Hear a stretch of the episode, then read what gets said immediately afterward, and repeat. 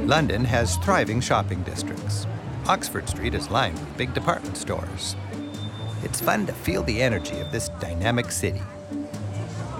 And Piccadilly, the city's most touristy square, has a magnetic attraction all its own. With its tipsy yet somehow balanced statue of Eros in the center, this is where worlds of temptations fan out in all directions. While Piccadilly seems tacky, just a few steps away is a more elegant slice of London. And to enjoy this, we're joined by my friend and fellow tour guide, Britt Lonsdale.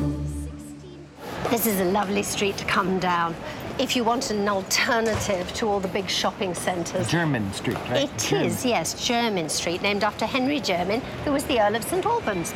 And it's full of lots of beautiful little, very individual, quintessentially English shops. It's really worth coming down here, even if you haven't got the money to buy all the wonderful things that you Just see. Just if you want a window shop, Yes, it gives you a little absolutely. elegant slice of London culture. And a lovely flavour, yes. Yes. definitely. We're walking past Swaine Adeney Brigg. And this is where members of the royal family buy their umbrellas, gloves, and whips. Whips. Oh, for horses. Yes, of course. Bates Hats sells bowlers and top hats as it has for a century. This is Bates, one of the lovely old shops on Jermyn Street. And there's some wonderful hat shop. hats here. This is a lovely top hat that you can see here. That's the sort of thing that you might wear if you were going to the races. But it's going to set you back a bit. So what would this cost me? About £330, worth every penny, oh my though. goodness. It's beautifully made. Just under $500.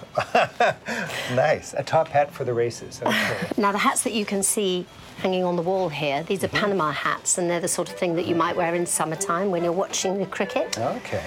You know, traditional British occupation, the crack of leather on willow, sitting on the river, uh, village green You with your a- a Panama, Panama hat. hat. This is a bowler hat. A Years bowler. ago, this was what you wore when you went to work. It was a standard item of hat wear. If you worked in a financial institution in the city, in the oldest part of London, you would wear a bowler hat. if you were a Nowadays, banker, you had to have a oh, bowler. definitely, definitely.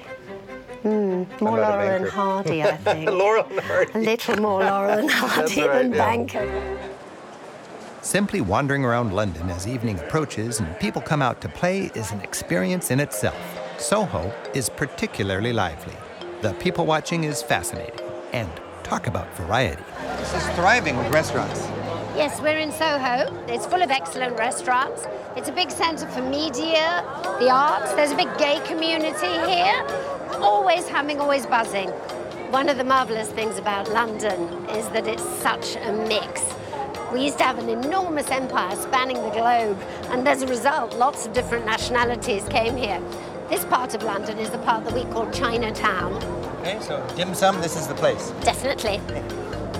And of course, Soho is all about theatre. There are at least 30 theatres within a 10 minute walk from this spot, running the whole gamut musical, comedy, Shakespeare, even.